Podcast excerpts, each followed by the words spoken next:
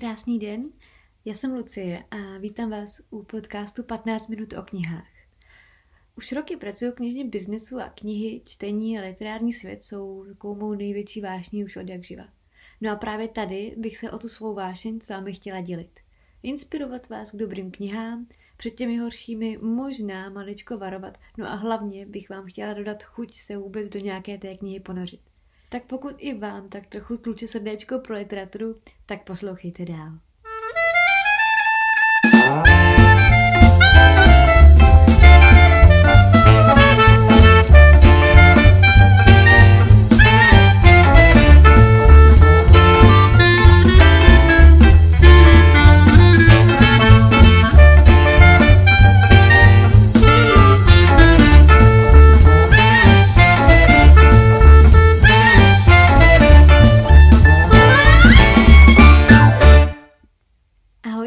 Vás u nové epizody. Uh, upřímně jsem doufala, že tato epizoda spatří světa o něco dřív, uh, už minulý týden, leč občas se věci tak trošku sypou, ano, sypou je kultivovanější verze slova, uh, které mám právě na mysli.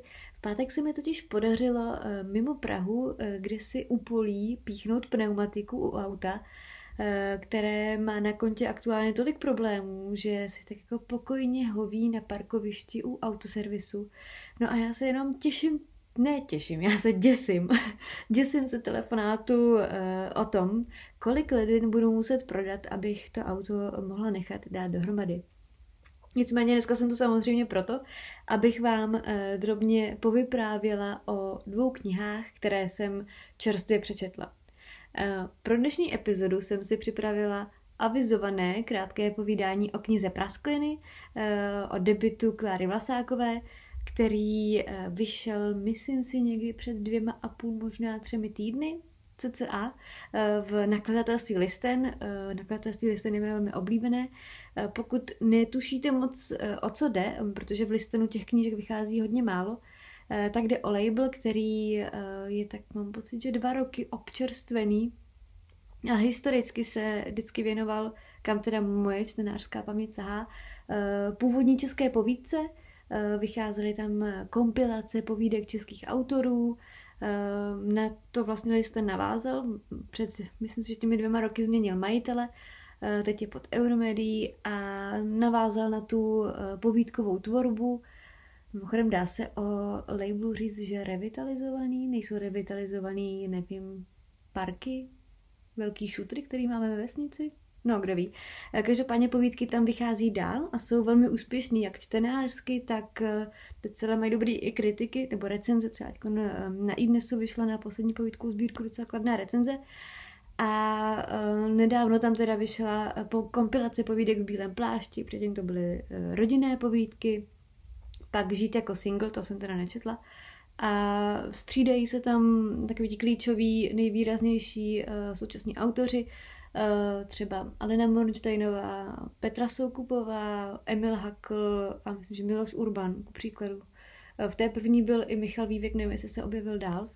No a Výrazně jste možná mohli zaznamenat listen někdy na konci loňského roku, někdy na podzim, kdy tam vyšla kniha ženy filmového kritika, vizuálně nádherná kniha, kterou ilustrovala Toybox, má takovou tmavě modrou ořízku. Nádherná knížka.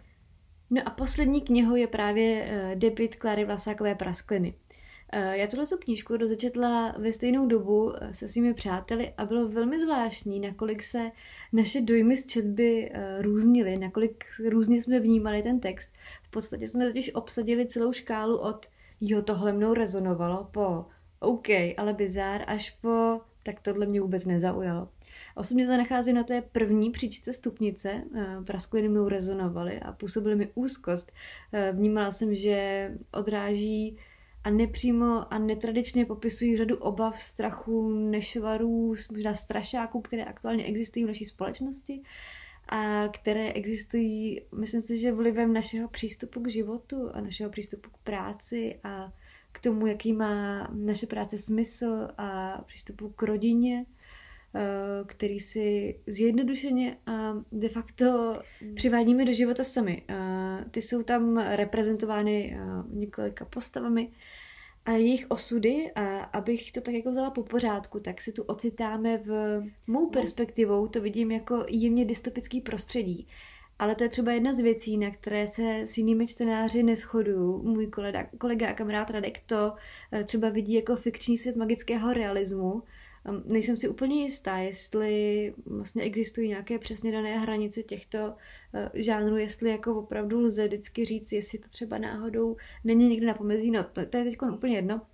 Nacházíme se tu ve světě, který je de facto tím naším a v něm se na zem snesla velká bílá koule ta vlastně nic nedělá, na nic přímo nereaguje, prostě si tak je a začne nepřímo mít vliv na život lidí. Eh, všichni se k ní vlastně začnou přímo nebo nepřímo vztahovat, eh, jedni chtějí vidět a stojí na ní fronty, někoho vůbec nezajímá, ale jde se na ní podívat třeba proto, že ji chce vidět jeho malá dcerka.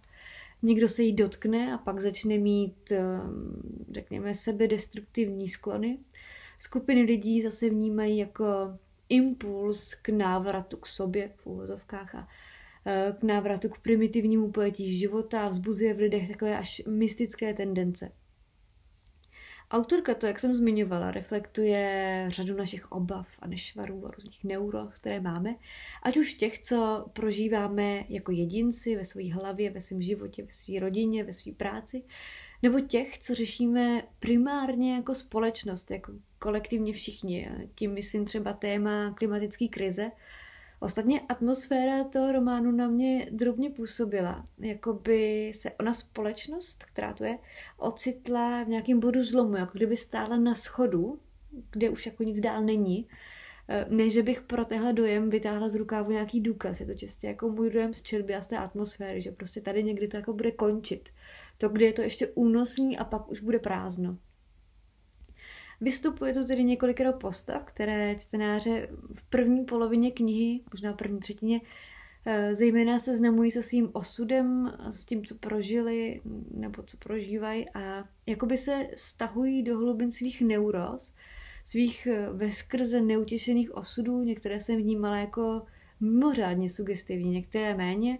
Abych tu vypíchla ty zajímavější, tak třeba kapitola Larry pro mě byla velmi depresivním zážitkem. Eh, podobně tak eh, part hnedka na začátku Ota. Oto to má hodně velký špatný, eh, kterého vnímám jako takový emblematický příklad dělníka kanceláří. O to je takový člověk, který maká 8 hodin denně v kanclu, aniž by mu to vůbec dávalo jakýkoliv smysl. Možná by to komukoliv dávalo jakýkoliv smysl. Jeho život a život jeho rodiny je závislý na někom, kdo takhle lusknutím prstů může všechno s úsměvem hrtech prostě skračovat jen aby prospěl sám sobě a úplně jednoduše. Všechno se to může zhroutit jako domeček z karet a všichni budou háji.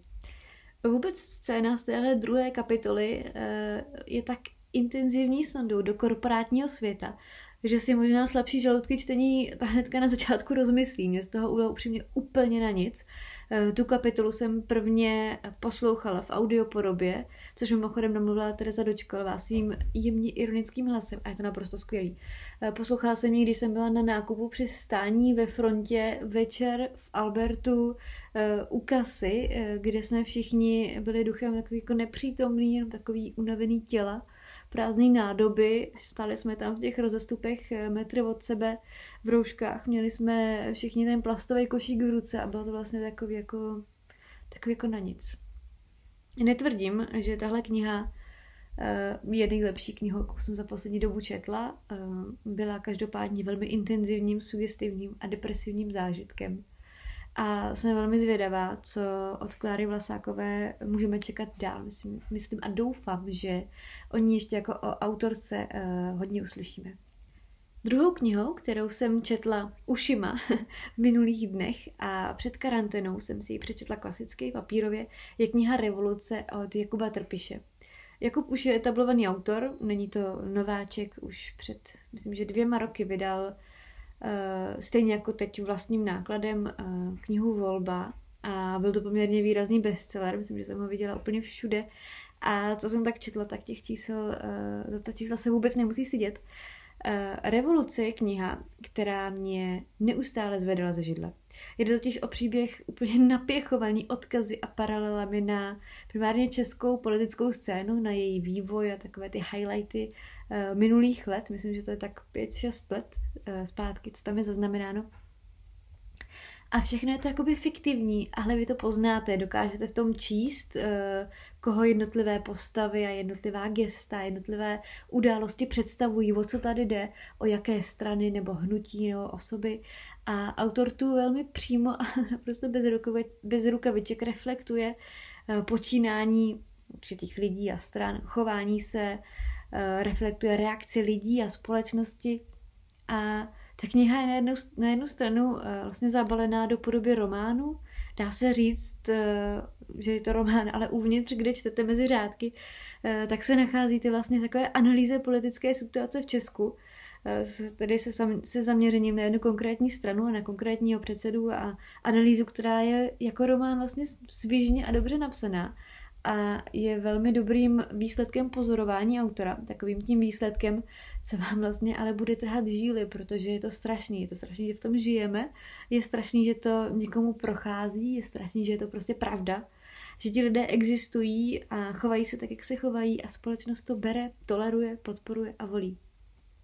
Takže pokud vám politický téma není proti srsti, tak eh, vám revoluci k četbě určitě doporučuji. Byl to velmi zajímavý zážitek. Já moc o politice nečtu. Vlastně si takhle jako z hlavy úplně nevybavím ani, eh, jestli takové podobné knihy jsou na trhu, jako oni určitě jsou, ale ale tohle bylo zvláštní. Eh, doporučuji vám jak tu knižní podobu, tak tu audioknižní.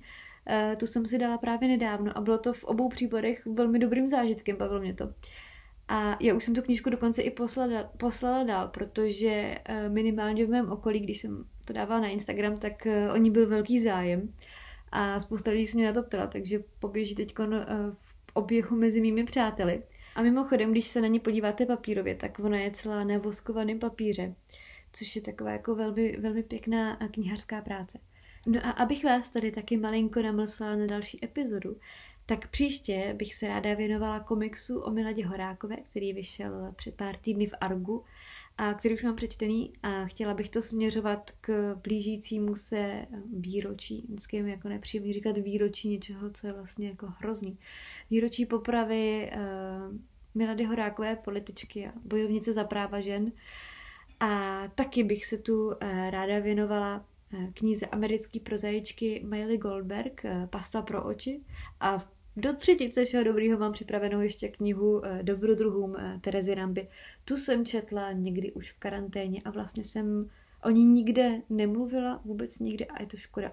Je to daný tím, že jsem ji četla na začátku karantény, kdy jsem měla hlavu úplně jako jinde a vlastně jsem si to vůbec neužila, takže se tam znovu. No, pokud byste knižních podcastů neměli dost, tak eh, si můžete pustit třeba naši knižní pitevnu, kterou připravujeme s Karolínou, anebo podcast uh, našeho kamaráda a kolegy mýho uh, Radky, Bl- Radky Blaška, Radka Blaška, uh, jmenuje se Knižní klub a má tam třeba mimo jiné vynikající podcast o nakladatelství Odeon. Ten doporučuji zejména. Tak jo, díky za pozornost. Já zase vůbec netuším, jak dlouho tady mluvím, takže se na to podívám. 14 minut 19 sekund. No, tak výborně. Tak jo, díky za poslech a, a mějte se fajn. Ahoj.